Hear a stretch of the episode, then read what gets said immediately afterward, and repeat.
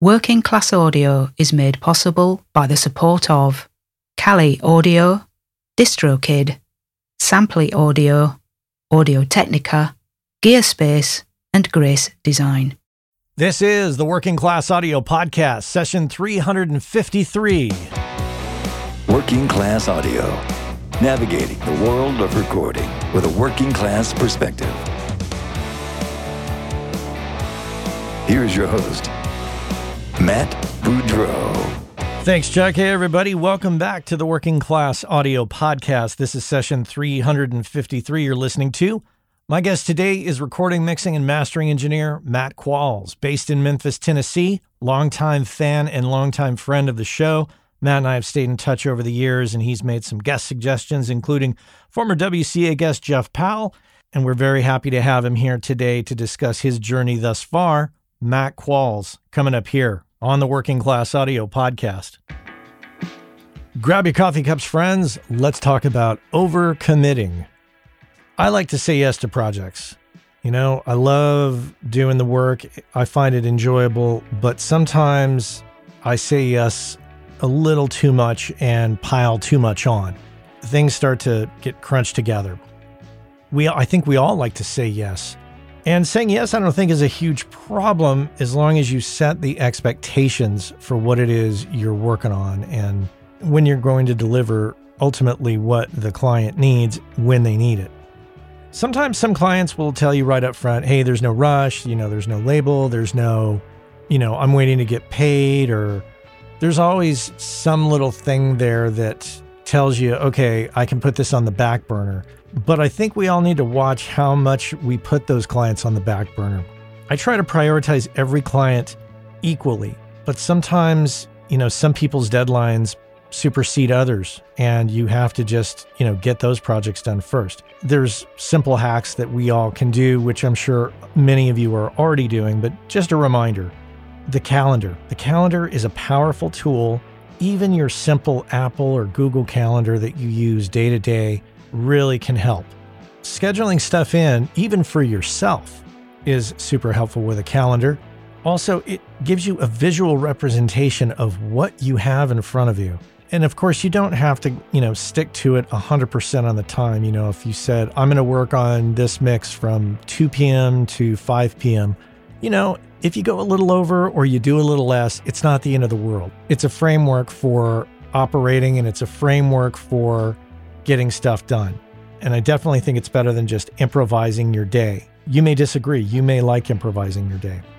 You know, the other reason the calendar is good is because it'll allow you to see not only the business things that you're doing, your audio work that you're doing, but also your personal stuff too. Because let's not forget, overcommitting can cause the two worlds of personal and business to bleed into one another and conflict with one another. And that can cause its own set of tensions, right?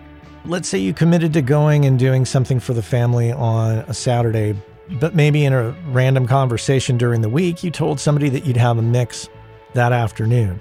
The family is right there in front of you, so that is the information you're probably going to be hearing more often, you know, especially if you have kids. Hey, we're going to go to the movies, the zoo, whatever. And unless you've written down the client's work, then you may forget that you're going to do that. So, absolutely use the calendar. Use the calendar to track it all, space it all out. That way, you know what the list is of things you have to do that day. Also, setting expectations. I know we all love to, you know, say, "Hey, I'll get this done, you know, ASAP, no problem." I know it's a cliche, under promising, over delivering, but you know what? It works. Maybe give people not the worst case scenario, but something short of that, just so that if you need to buy yourself a little time, you can. If the mix takes a little longer, if the editing takes a little longer, whatever it is you're doing, you have that freedom to say, yeah, I, I'll have this to you on Tuesday, but if you end up delivering it on Monday, that's great. But if you end up delivering it on Tuesday, you did what you said you were going to do. So buy yourself that time by using that technique. Now, if you're mixing and you're mixing in the box, I can't stress enough the power that comes from having a template. Starting from scratch with a mix can be very time consuming. I'm not saying that having a template is the one and only way to do it, but I've found that time and time again, when I go back to certain templates that I have, I get up and running with a mix far faster. And it really is inspiring to me as I'm working on it because once I take the tracks that I've been given and inject them into the templates that I work with, and then I'm like 75, 80% there, then I start to get amped up and I start to really focus on, you know, the bigger picture. I'm not, you know, going through the pains of, you know, assigning all the plugins, color coding, and doing all that business. It's just there, it's ready to go. In that sense of momentum is just energized. Now, um, and back to setting expectations for a sec. When you are setting expectations, remember if you're doing a job that requires revisions, whether it's mixing or mastering, uh, even if it's editing a podcast for somebody, remember you've got to factor the revisions in. Leave yourself a little leeway. One other thing to keep in mind is when you are committing to people in general, make sure that you leave in enough time to do a good job. If you pack so much stuff in, you know, in kind of a quantity versus quality fashion, your work is really going to suffer. You really want to give your clients the absolute best that you can offer. You want to be able to put your all into it and do them justice. So, really don't pack too much stuff in in a day or a week uh, because you'll be burnt out. Your work will suffer for it. In the long run, it doesn't do you any good. And when we're tired and we're running on empty, then you know we tend to slip. You know we we don't check spelling on file names, and if you misspell your client's name or the name of the band or the name of the project, um, it's the little things like that you want to make sure and catch. So it's a mul- multifaceted thing. Overcommitting has so many pitfalls to it when done wrong. Remember, it's okay to say yes, but remember to set expectations, leave yourself some breathing room, under promise and over deliver, and watch for the little things. I wish you luck. Now go take care of those clients. That's my rant. Thanks for listening. Most of you already know about Grace Design and have known about them for years. Uh, they've been around since 1994. It was started by the two brothers, Michael and Eben Grace, who still run the company to this day. And you already know that they make incredible sounding products for us all. What you might not know if you don't know them is that Michael and Eben are two of the nicest people on the planet, easily approachable, very knowledgeable. You might have met them at a trade show and experienced this without a doubt, it's one of my favorite companies out there in the world of pro audio. You m- might have heard me a few times talking about the Grace 908 Atmos controller. I think the most elegant solution, if you're going to be doing Atmos, that is the best solution out there, as far as I'm concerned, hands down. And prior to that, I was using the Stereo 905 controller for many years. Not only that, but most recently, I have used their 108 mic pre's to do the Room 219 combo jazz record that you might have heard me talk about. The point is, is that they check all the boxes for me. They're incredibly nice people. They make incredibly great products. They're located here in the United States in Lyons, Colorado, and employ a number of people. They're the epitome of a small business here in the US, and I just love that whole thing. So, if you are in the market for mic preamps or instrument preamps or monitor controllers, this is the company to check out, hands down. If you don't know about them, go to gracedesign.com, check them out. And if you're in the market for any of those products, you absolutely have to consider what they offer because what they offer is superior build quality and sound quality. And those of you who bought their products in the 90s that are still using them, you know exactly what I'm talking about.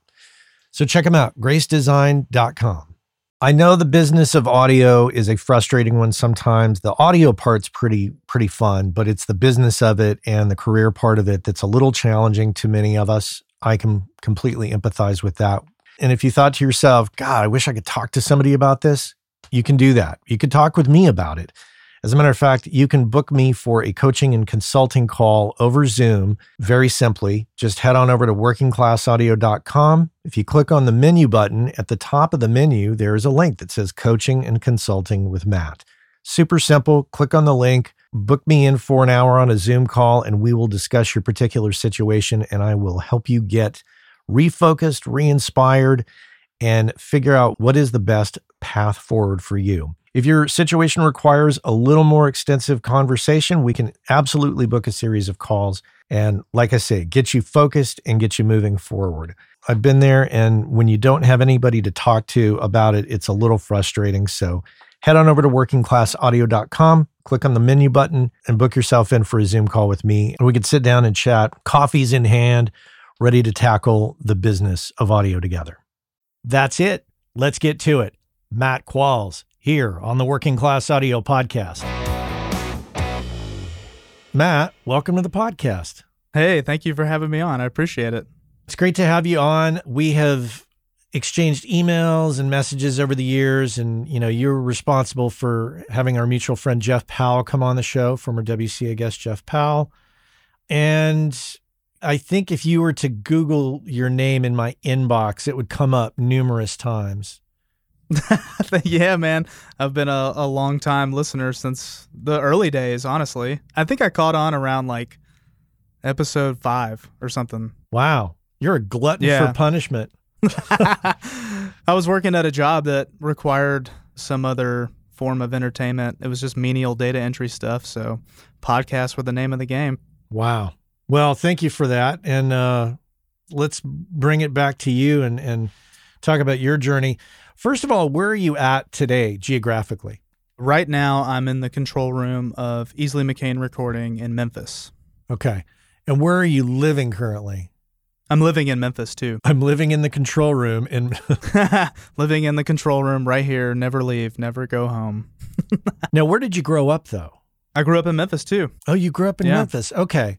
Well, we'll have to trace the steps here cuz there was a time you spent in Albuquerque if I'm right.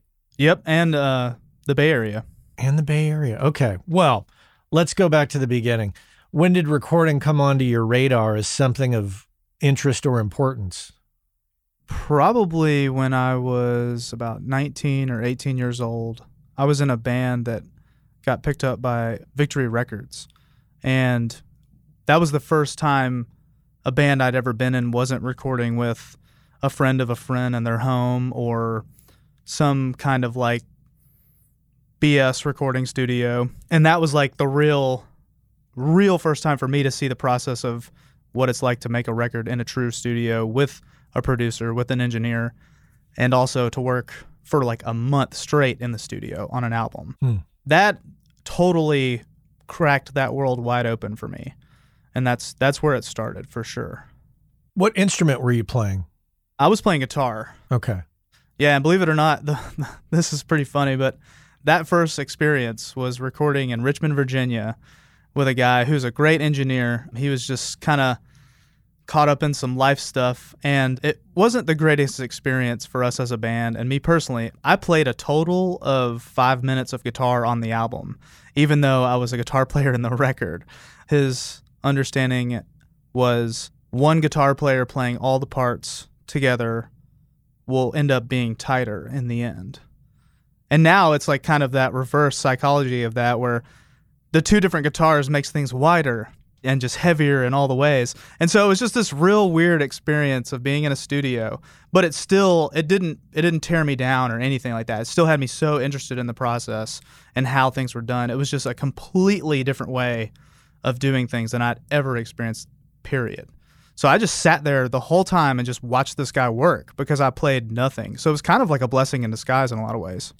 Did it change the trajectory of your career right then and there? No, it was a long not I mean not super long. It was like a couple years probably of me realizing that touring is not really what I wanted to do anymore. I love playing music. I love creating music with people obviously. I just got real burnt out on living in a van with four or five other people and I was like 19, man. So if I was having that mindset then, I knew there's no longevity in this. So I decided it's probably best to kind of pivot out of being in a band and just be a member of a bunch of different bands, but in a, a different role. How did you move that vision forward and how did you turn it into something professional? Well, I didn't go to school for any recording stuff. I was basically DIY. I mean, the bands that I was in were all like punk and metal and hardcore bands, so we always adopted that DIY ethos.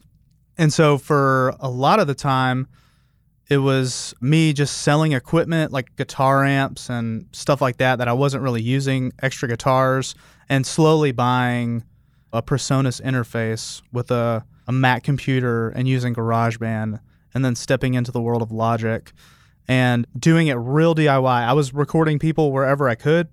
I would bring all of my equipment, show up in the with it in the back of my truck or back of a car, set it all up in makeshift scenarios, and record my friends' bands either at their rehearsal places or anywhere that I could get in. And then eventually that became so needed that I I started to look for a semi-permanent place and that ended up being at a doctor's office break room, believe it or not. I, I worked in between tours for this doctor's office and my mom worked there too. She got me the job, so it was like very just come and go when I could. I, I, dude, I literally shredded documents for a living for a while there.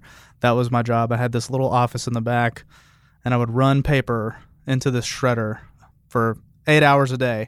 But on the weekends, they were closed, and they had this huge break room because there were probably 40 employees that worked in this building. And so one day I'm in there and I realize this room actually kind of sounds cool. I wonder if I could just record a band in here semi live, baffle things off, and do it in a weird, quick, and easy way. And I worked out a deal with the doctor's office, and they said, Yeah, you can come in on Friday nights, and you have to leave by Sunday night because that's when the cleaning crew comes in and they get everything ready for Monday morning. And I was like, All right, let's do it. So I was just recording bands in this doctor's office for probably three years like that. And then it started to become more professional once I realized that facility wasn't going to be big enough anymore or wasn't conducive as much as I thought it was. And uh, making records in that place, I started to realize the shortcomings of it and started to look at other studios around town. But I felt like my knowledge base wasn't ready for the big studios yet. But I just happened to be in a place where some friends of mine in this band called the Dirty Streets from Memphis here, they're an amazing band, by the way. They basically got an opportunity to record at Ardent Studios. Mm-hmm. And I got the opportunity to assist on that session.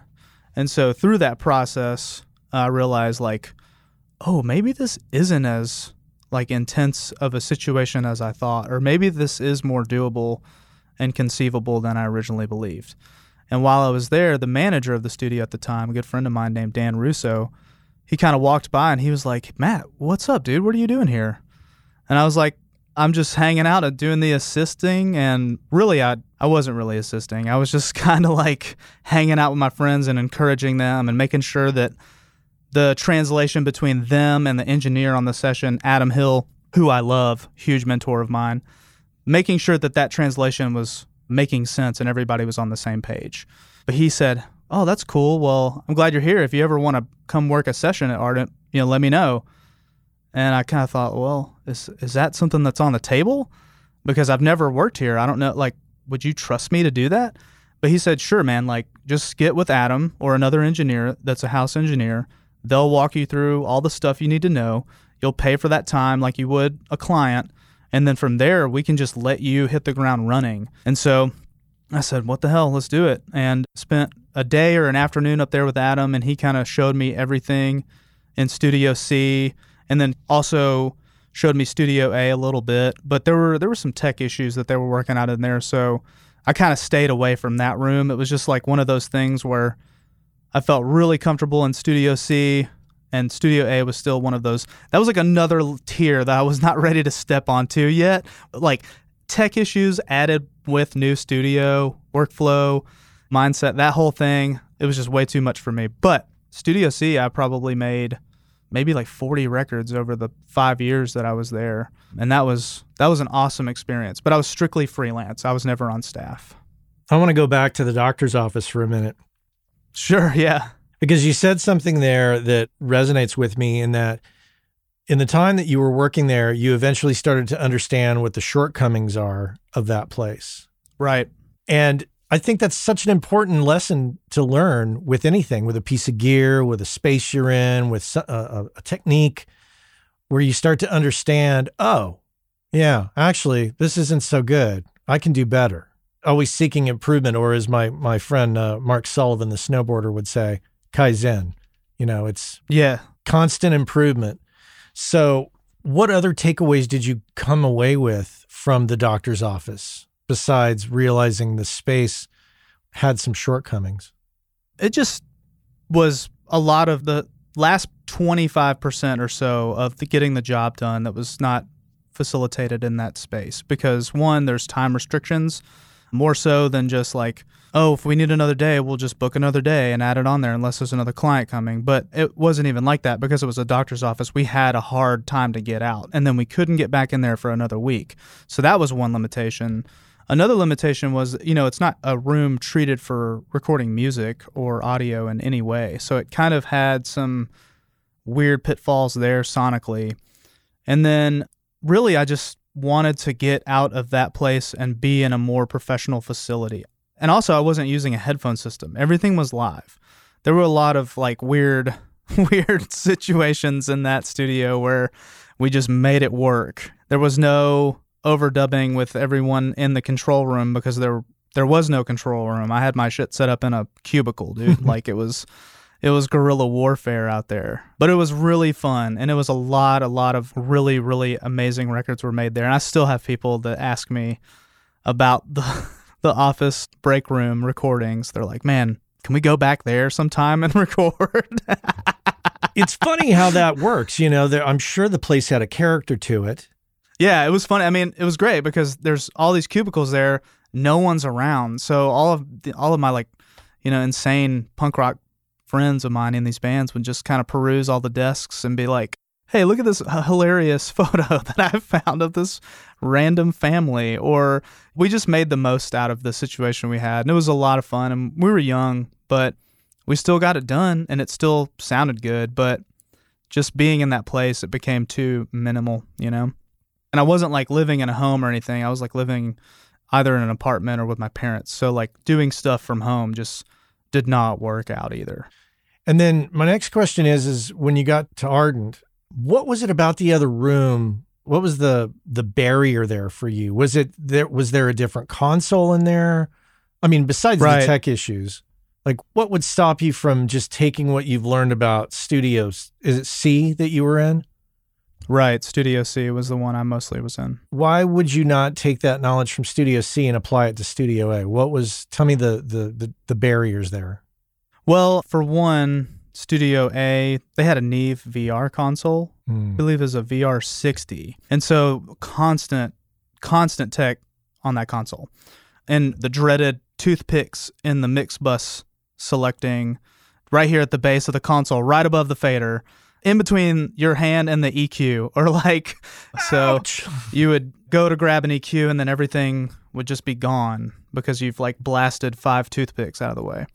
So I tended to stay away from that. And then I recall I recall the patch bay being daunting for me at that time because it was it wasn't mislabeled or anything, but I feel like there was it was like the the labeling had started to rub off is what it was.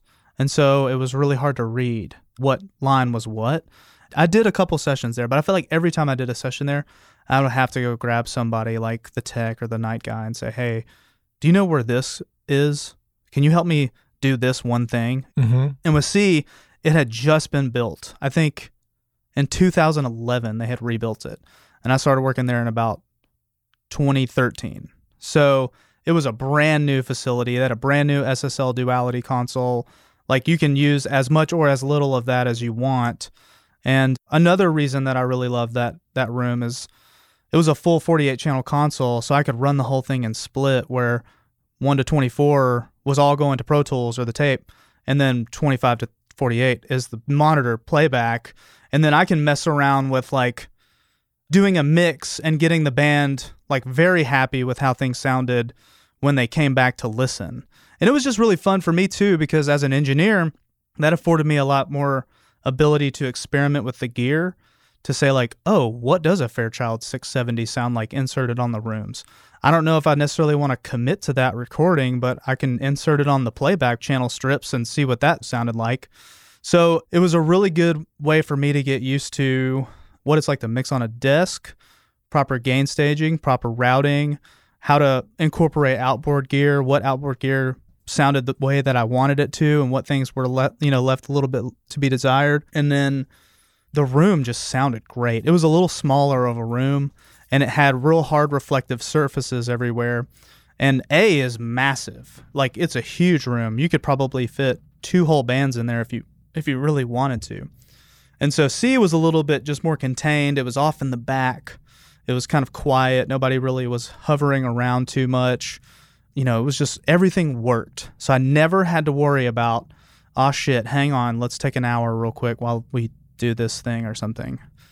So that was a huge incentive for me. It's a big lesson too in just maintenance and labeling. I mean, Yeah. you were completely hampered in A by poor labeling, constant maintenance, because when you're coming up, you don't know if, am I doing this wrong or is the signal just not passing?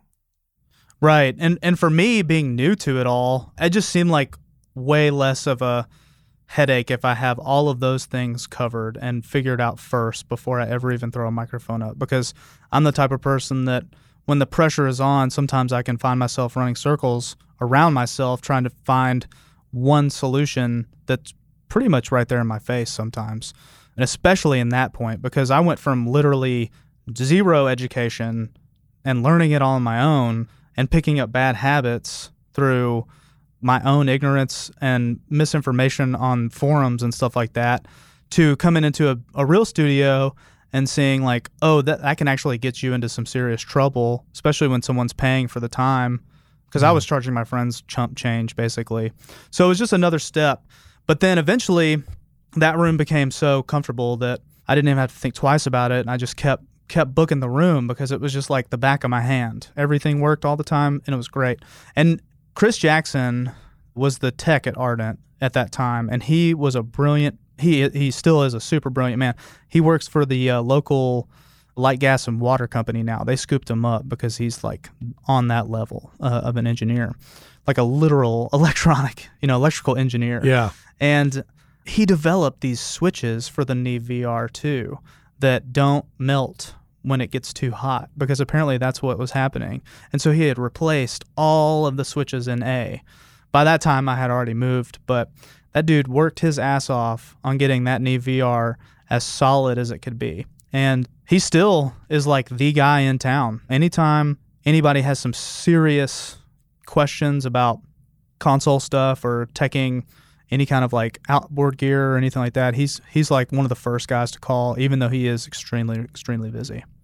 When you, when you talk about patch bay issues and stuff like that, it all I always flash back to the same scenario, which I'm sure I've told on the show before, where small studio in San Francisco, doing work with a band, you go to patch something and you're like, it's not there. What's going on? And you're so new that you start to doubt yourself instead of Yeah. know that, oh, if I just jiggle it, it'll work. And un- Yeah. unfortunately, I had to make a couple calls to the owner to say, "What about?" And he's like, "Oh yeah, yeah. Just just pull it in and out a few times. It'll work eventually." Yeah. I hate that shit. I totally hate that. It sabotages your own like mental well-being in the studio to the point where you're like, "Okay, don't break. Don't don't don't stop working in the middle of this take." Right. It was just enough for me to say, I think C will be the place that I'll rock for a while just because it was. And B, their B room wasn't really used for recording all that much, even though you could. It was predominantly a mix room. So they would track in A and C, and then everybody would scoot into B and mix in B. So it worked out that they had a whole workflow going over there. How long did you spend there? Let's see. I started there. I started freelancing in 2013 and then moved in 2015. So not very long, about two years, two or three. Did you move out of town? Yeah, I moved to the Bay Area. That's when I moved. Was the tail end of 2015. And where here did you live? I actually lived in Half Moon Bay. Oh, okay. Yeah, it was beautiful. That's a beautiful place. Yeah. What was the It cause was. of moving out here? Well, my girlfriend at the time, her parents were living there. Her mom was getting some neurosurgery at Stanford, and they had relocated to Half Moon Bay. We're living there. We originally met in Memphis.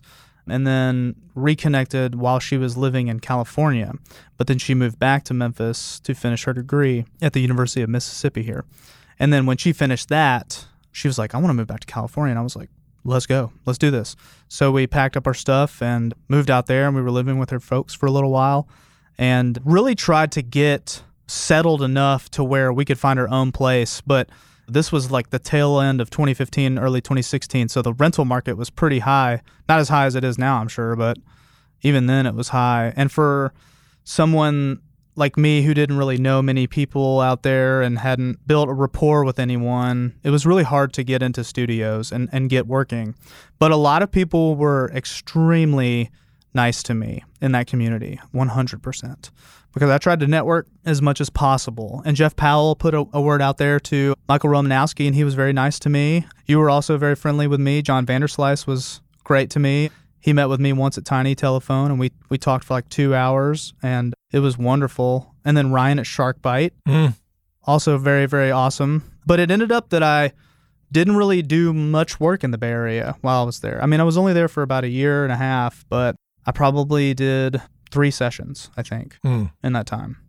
So it was, it was quite difficult for me. And that's what prompted the move to Albuquerque, actually. Now, what brought you to Albuquerque? The lack of living situations in the Bay Area and struggling to find a place for under $3,000 a month was kind of the calling card. Because in Albuquerque, it's as cheap as it was in Memphis. And you can rent a home for twelve hundred to fifteen hundred dollars a month or something like that. And so my girlfriend at the time, she was really into beer and worked at a, a brewery out there in the Bay Area and wanted to continue doing that. And New Mexico has a great beer scene. So we just ended up going there. We had a mutual friend that lived there too. She let us crash with her and we ended up loving it, man. It was great. I, I felt like I was retired though at like 28, 29 because I was living out in this small town called uh, Placitas, New Mexico. It's between Santa Fe and Albuquerque ish. Yeah. And it's just like, it's like scenic. It's beautiful. There's wild horses everywhere. You could see for 80 miles from our front porch. And it was beautiful. I only worked like three days a week on a food truck. So, like, I had tons of time to just write music and, and play music and, and do a little bit of session work here and there. But I did a lot more mixing than I did anything else when I lived in, in New Mexico for sure. You did a lot more mixing, you say. Yeah, absolutely. I did some some recording, but a lot a lot more mixing, for sure. So you had a, a, home setup with a Pro Tools rig, I assume, or, or some DAW rig.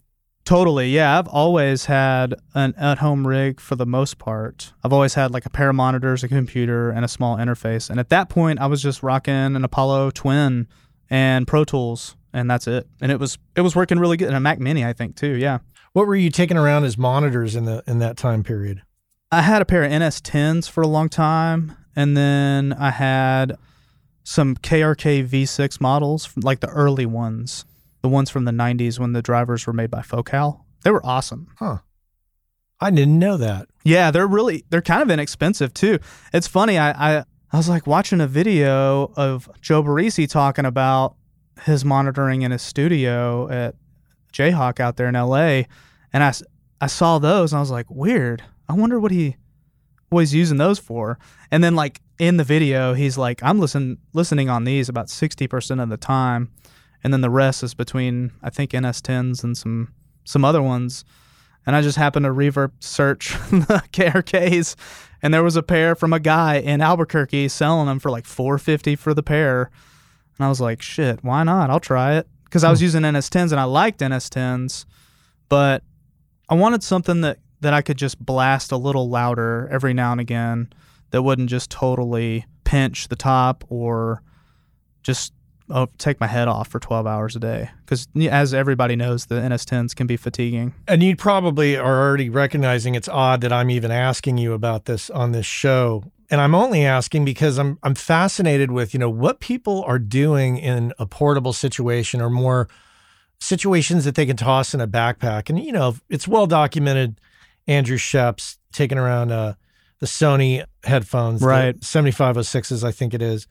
So I'm I'm intrigued by smaller monitor situations these days and and less weight, something you can toss in a backpack. So that's why I ask. Yeah, totally. My my NS10s actually came in like a road case, or they had like cases built for them. So the lid sat on the bottom, and then you could just drop the case down, pull the top off, and there's your NS10, and it's already got absorption padding on the bottom and all that. So it was they were great for that, but carrying the amp around was the the pain in the ass. That's the problem. Yeah. Yeah, that's why I went with the KRKs because I figured they were better off. But honestly, the main the main thing now that you say you mentioned Andrew Scheps and the headphones, I got pretty used to using those uh, Audio Technica AT M40Xs. I th- I believe. Yeah, I've got two pairs right here somewhere. Dude, I, yeah, I want to say that your podcast was the place that I heard about I think you might have even been talking about how, how you like them, how the mid range is pretty clear. They're not hyped on the top and the bottom. And I remember trying them and I was like, okay, these are fantastic. So I always carried a pair of those with me too. Anytime I was working at freelance in a studio that didn't really have NS10s or a great monitoring situation. But I mean, I've always moved studios. I've worked in so many different studios now that monitoring is just one of those things that like I have to give myself a point of reference before I ever make a, a decision on the room or the monitoring anymore. So I have a Spotify mix reference playlist that I pull up and I, I kind of like sound bath in that for a little while, like at least 30 to 40 minutes before the session starts, where I'll just get my head in the game, listen to records that I know and love, and see like, okay, how does this really bright record sound in this room? How does this really low endy record or this soft topped record sound. And then from there, I'll kind of like know this is my range and my threshold between with EQ mostly. Yeah, it's interesting. I recently bought a pair of the IK Multimedia iLouds, the smallest speaker they make. Yeah. And I have to say, my, initially I was like, oh, I don't think so. I think I'm going to have to send these back. But then I made some changes on the back of them and I was like, okay, okay, now this is starting to sound like I expected it to sound. And I've tried a couple mixes on them. I've done a couple podcasts on them and listened to a ton of music on them. And I'm yeah. starting to understand. I'm like, oh, yeah, this could work. And these could fit in my backpack. That's awesome. I love that. I think making records on whatever equipment you have is what's best for the job. And like all the cork you know, wine sniffery, like yep. cork sniffery, I guess is the is the way you put it. I feel like all that's kind of blown out of proportion a little bit. You know, there's all these like comments on the internet about how amazing certain things are. And truth be told, like a U47 sounds amazing. Don't get me wrong, I love that mic. But if all you have is an Aston mic or a SE mic or a MXL condenser mic, get it done. I love that. I think that's great. Absolutely. And I'm just I'm looking for the portable situation, so that's why I'm diving deep into this this area. But yeah. Hey, our friends over at DistroKid have created the DistroKid app for Android, which allows you to do some key things such as check your stats from Apple and Spotify, edit release metadata, upload new releases, and a host of other features. And remember, WCA listeners get 30% off your first year at DistroKid. And if you just head on over to workingclassaudio.com slash WCA30, you can follow the link, get your 30% off, and be off to the races. So check our friends out at DistroKid and make sure and get your 30% off by going to workingclassaudio.com slash WCA30. About a year and a half ago, I signed up for Samply.app and I have to report back and say that I'm completely thrilled with it and it's working out quite well. It gives me the ability to upload mixes and masters to the website and provide a super pro looking interface for my clients. They can drop comments in the timeline. They can listen on any device. They can listen to it in high res. And if I want them to pay for the mix or master before they download it, because of the Stripe integration, I can set that up. There's also Dropbox integration, which allows me to quickly create a folder in my Dropbox, which automatically syncs with Samply, makes it much more simple. You should check it out for yourself, but there's a deal to be had. So use the code WCA20. Go to samply.app or samply.app, use the code WCA20, get 20% off, and you'll be off to the races. It's a fantastic tool that I think you're going to enjoy and will definitely make you look a lot more pro when you're delivering files to clients. Skip that whole business where you send it to them over Dropbox. That looks totally amateur at this point. Use samply.app and use that code WCA20, and I think you're going to be really thrilled. Samply.app. Check it out. Let's move on. So, Albuquerque, very different place than Yeah. Memphis. Very different from the Bay Area, landscape wise. And as you say, cost of living, great in that respect. But were you able to get work? Here and there, yeah. It was pretty limited, much like the Bay Area. I knew going into moving there that it was going to be the same challenge of not having rapport with anyone. No one knows who I am there, so they're just like, who's this fucking weird guy coming up to me at a show saying, I like your band, I want to record your band. You know, they don't know me from anybody. So it was pretty difficult to earn trust from people early on, but I spent more time in Albuquerque than I did in, in New Mexico, and it ended up forming relationships with bands and those bands ended up telling other bands and then things started to really pick up before i moved back to memphis and i was working with this guy named matthew cabby kabikoff who is a wonderful human being. He has a studio in santa fe in his home there and i did like three or four sessions up there with him and they were a super fun time. You could cut for a couple hours and then go hike for a couple hours or like go walk around in his backyard and you're just looking at the Sangre de Cristo Mountains and stuff. You know, it's just like amazing, amazing visuals and an amazing place for bands from not from there to come out and record there too. That that was a couple sessions, but it was still really really hard. I mean, I didn't have the facility, so I had to find a facility, and there's not many facilities in Albuquerque proper anyway. On top of there's not many musicians there. Sadly. Mm-hmm. I mean there is, but there's not a lot of musicians out there doing the kind of music that I was making at the time, or the, what I was known to be recording, which is like garage rock bands or indie rock bands or heavy blues rock bands or metal bands and punk bands. There, there were some bands out there like that, but most of them just didn't have the money to put into making a proper record anyway. So it was a challenge sometimes, but it did work out great. And I love Albuquerque, still visit all the time when I can. I would love to live there again at some point, truly. Yeah, New Mexico, it's an interesting place from a recording perspective. Ken Riley has been on the show. He's he's in Albuquerque, former WCA guest Ken Riley. He's got uh, Rio Grande studios there. Oh right, yeah, I did meet Ken. I, I did, yeah. He, I, I met him at Guitar Center one time. He was buying this amp, and he had it turned up so loud, and it sounded bitchin'. And I walked over there, and I was like, "Damn, dude, that sounds amazing." he was like, "Yeah, I own a studio." Blah blah blah, and we we connected there, and he was he was really cool, really cool guy. So, what was your takeaway of of, of New Mexico in general before you left? Like, how would you sum it up? The people, the recording scene, if somebody's considering moving there, or if they live there now. I have nothing but good things to say about Albuquerque. I loved it. Everybody that I met there in the music community and and and show promotion community and just the music in general community has been amazing. There's some incredible bands out there. Like there's this one band called Prism Bitch. They're incredible. Prison bitch. They used to be called Prison Bitch, but then they had I don't know if they had to or if they just decided to change the name to Prism P R I S M Bitch. But they're they're amazing. They make amazing music videos too. There, but there's this whole, you know, there's that whole film scene out there too. So Yeah. a lot of the musicians are also actors or actresses too. And my buddy Cabby, who had the studio in Santa Fe, that was his bread and butter. Was he he did sound for a lot of the film sets out there, and he tried to get me to jump into that and try that, but I just wasn't really what I was interested in doing. I had no experience, and I really didn't want to like first gig get out there and then realize this is not for me and want to quit and walk away. So I just decided it's probably not not meant for me in the end. Yeah. But I, I loved it there. It was beautiful. People were great. The food is incredible, as as most people know.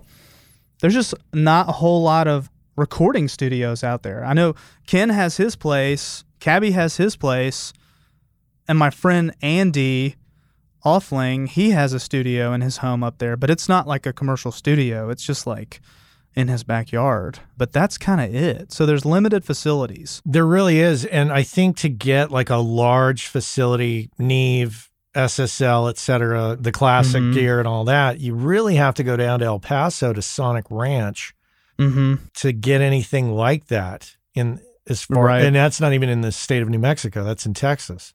Yeah, right. Yeah. And that's like four hours. Yeah, it's like a four actually I think it's longer because you got to drive down to El Paso, which is that's 45 minutes away from Las Cruces. So you're talking Yeah. four and a half, five hours between Albuquerque and and Sonic Ranch. You're right. Now, for our brothers and sisters who are doing location sound, from what I understand, Netflix had bought a huge space there. There's a lot of filming going on. Obviously, you know, Breaking Bad really helped kind of crack that whole thing pretty wide open. Yep.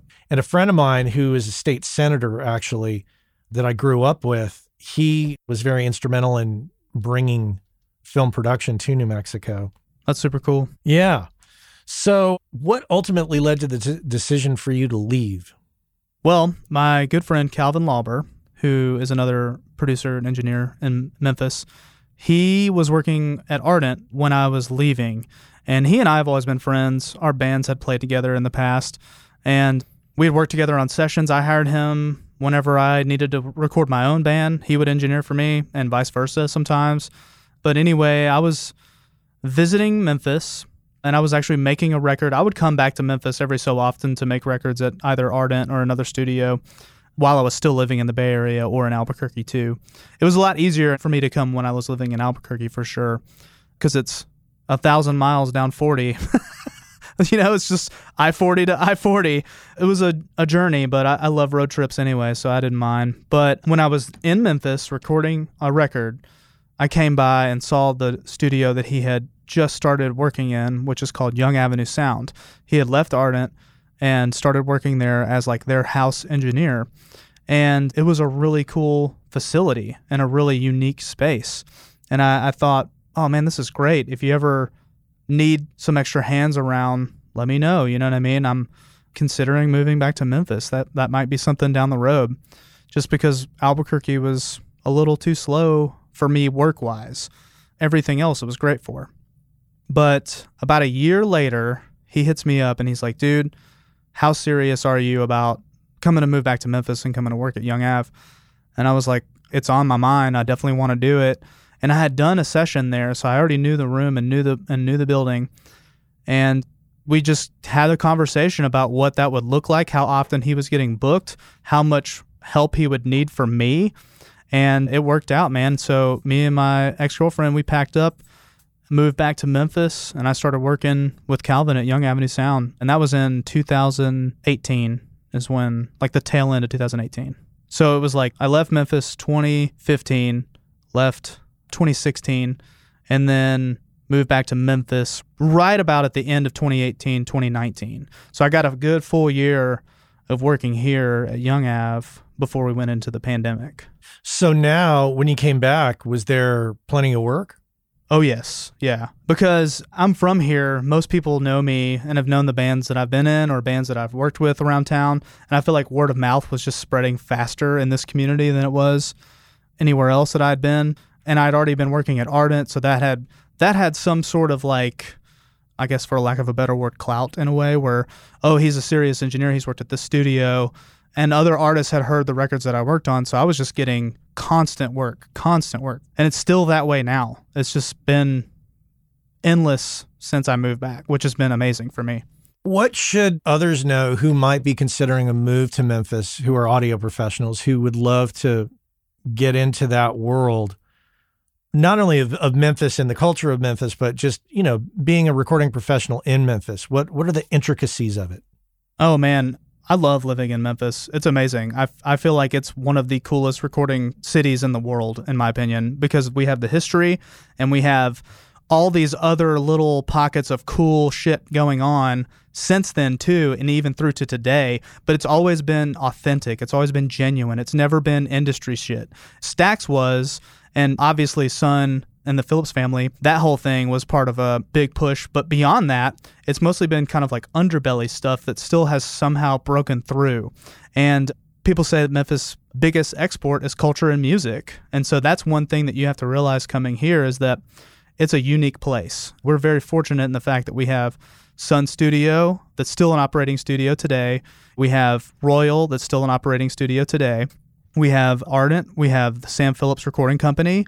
We have this studio, Easley McCain Recording, these are all legendary places and facilities in their own right that all have some history with the past, but in their own unique ways. Memphis is a is a cool town. There's a lot of really amazing people, and it still is kind of a small town.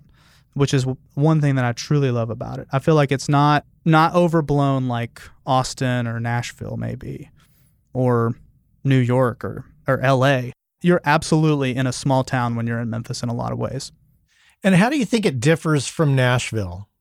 Ooh, I mean, there's a lot of people in both Nashville and Memphis who have like disdain for each other city. For some reason, there's like this weird rivalry. And I, I don't really feel that way. I feel like it's more of like a kindred, like sister city in a way.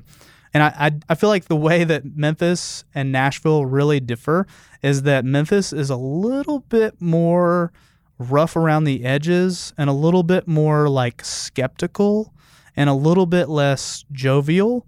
We're also a little less, you know, for a lack of a better word, we're, we're, a little bit lazier around here. Like things move a little bit more slowly.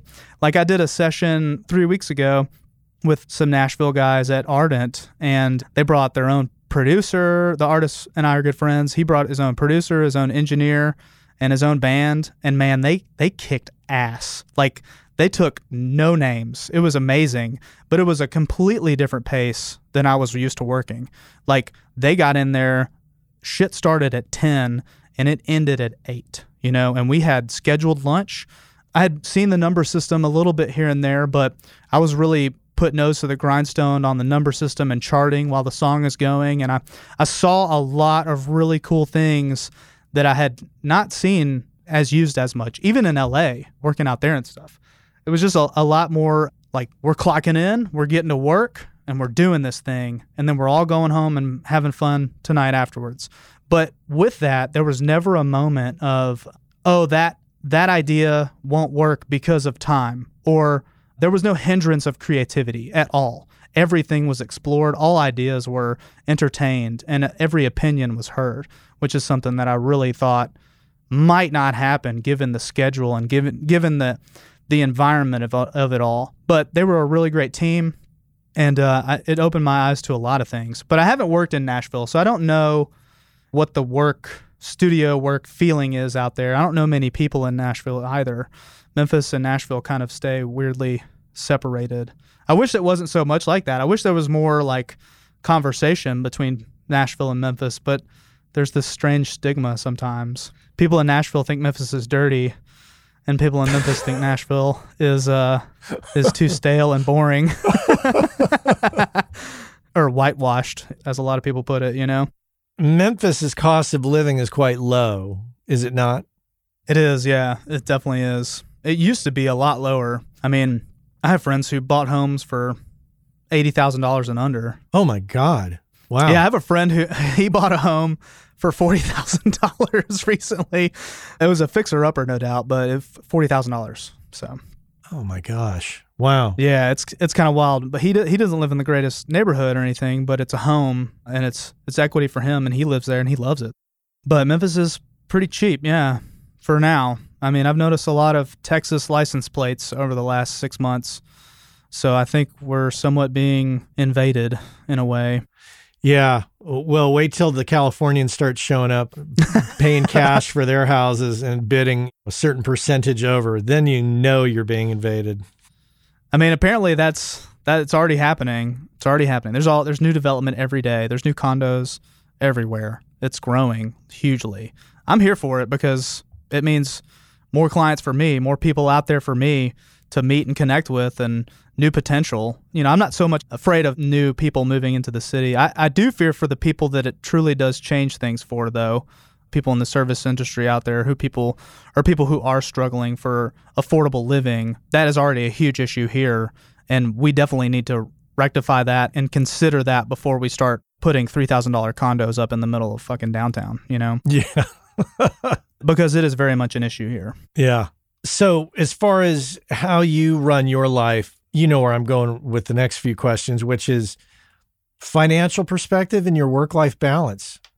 Yeah, I mean, finances for me have always been pretty loose because I don't know, man, I'm not a businessman. I'm an artist at the end of the day. Like, this is all expression for me and it all feeds my soul. And that weighs in heavily for me and it weighs weighs in way more than oh, am I going to be able to afford this luxury that I fucking don't need. So I, I live a pretty meager, thin lifestyle. I don't I don't really like embellish myself with too much stuff. I always buy things on the used market. I always try to buy things for the least amount that I can. You know, if I have to go onto credit, I'll do it, but damn sure it's going to be on that 0% interest for 2 years or whatever. So, you just have to be smart and and not play the game of oh, I need this piece of equipment because it's going to make XYZ easier for me or it's going to ultimately make my records better. You, you need to have perspective of what truly brings new things to the table. Like for me, one of the biggest things was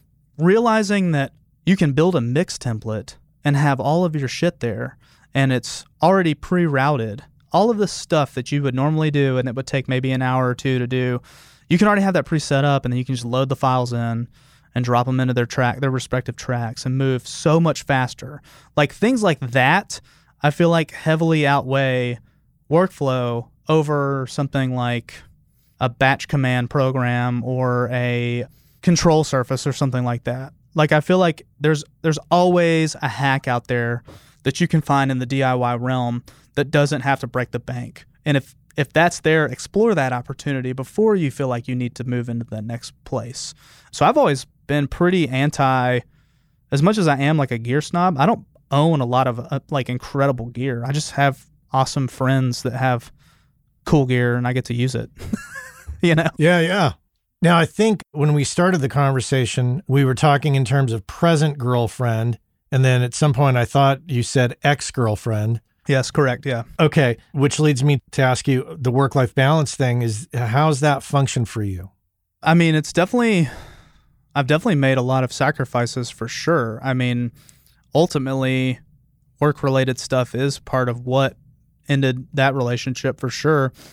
And I've definitely lost connection and contact with a lot of friends over the years who don't work the same schedule as me, or, you know, we just can't seem to connect as easily as it used to be. Mm. That's just because I work so much and I work nights. And a lot of my friends, I mean, I'm 34, so a lot of my friends are nine to fivers and stuff, and they, they're off on the weekend. But the weekend is when I'm usually working because a lot of the musicians around here in Memphis are working class people, man. So so Saturday and Sundays, like those are like the cash cows most of the time. So I've lost friends, I've lost contact with a lot of people, and then had lost relationships.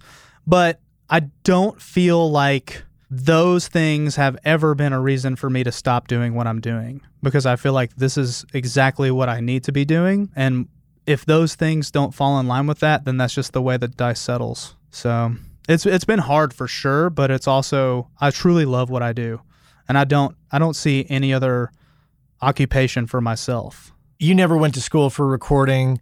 You dove right in. Right. If you were to do things over, would you do it pretty much the same? I think so. Yeah, I I, I would. Maybe I would have benefited from having some sort of recording clinic access or something like that. Something that's just let's put hands-on practical exercises rather than the concepts and having it be a little bit more abstract watching youtube videos etc if i had had some sort of clinic av- made available to myself that wasn't a four-year college program or a two-year college program i definitely would have done that but i don't know that i would have still gone into an educational path just because i feel like there is a lot to glean from those things but i feel like bang for your buck, you're better off finding a mentor or finding some programs like that that can just get your foot in the door because at the end of the day it's all expression and it's all self self expression so it's subjective in a lot of ways. It's still art. And there, while there are a lot of right and wrong ways to do things i feel like some of the best shit i've done has been that was an accident. Mm. yeah i love that. Well we're about out of time. Where can people find out more about you? I don't have a website or anything like that. I'm pretty incognito out there, but I do have an Instagram. That's kind of like my main public place to access me, and that's at Let's Jump In on IG. That's a good way to contact me. That has a way to call me, text me, email me. We're working on a site over here at Doug Easley's and getting getting a way for people to contact us and to see kind of what we're doing over here because he and I have recently partnered up over the last two months, and I've been using this new facility over here within the past three weeks now. So it's still brand new, and we're still working out some things, but it's been great. Wow. Well, that's that sounds fun. I wish you luck with that, and I will put a link in the show notes to your Instagram account so anybody can reach out to you. It's great to talk to you in person as opposed to over email, and I really appreciate you coming on the show and making time for me. Totally, man. It's been a blast. All right, man. Well, you take care. Yeah, yeah. You too. Thank you, Matt. All right. See ya. Our friends over at Kali Audio have just introduced the brand new LP UNF system, which is meant to give you everything you need from a studio monitor in a package that you can basically set up anywhere. And the system is specifically designed for your desk. So no matter how else you're using your desk, reflections from the drivers to the desk to your ears are accounted for giving you a perfectly clear picture of your mix that you can rely on to translate well. Whether you're putting them on stands behind your desk, on a desk away from walls, on a desk against a wall, on a desk on speaker stands away from the walls, there's a number of configurations and they have settings on the back to accommodate all of that and more. And if price is a concern, never fear. They're priced at 299. That's right, pretty affordable. Head on over to kaliaudio.com and check out the new LP UNF. Matt Qualls here on the Working Class Audio Podcast. Thanks so much for being here with me today. Remember, if you have a guest suggestion, head on over to workingclassaudio.com and find the guest suggestion form, which differs, of course, from the contact form. If you fill the guest suggestion form out, it gives me all the details that I need to reach out and find guests and connect with them and have them on the show. But that's all for me today. I want to thank the crew. That includes Anne Marie Plow in the editing, Cliff Truesdale on the Working Class Audio theme song, and Mr. Chuck Smith, the magical voice that is, well, magical. Connect with me on LinkedIn. And until next time, my friends, take care.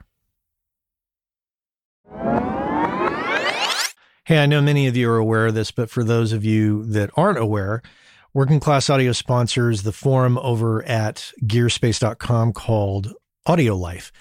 And quite simply put, it's a place where audio professionals can go to talk with other audio professionals about things other than audio gear, including life hacks, work life balance, health and hearing loss. You know, if you want to talk with other audio professionals who can identify with what your lifestyle is like and how it relates to things going on in the world outside of audio, this is a great place to go and check out. So head on over to gearspace.com, check out Audio Life, many of the same topics that we discuss here on the show on gearspace.com. So check that out.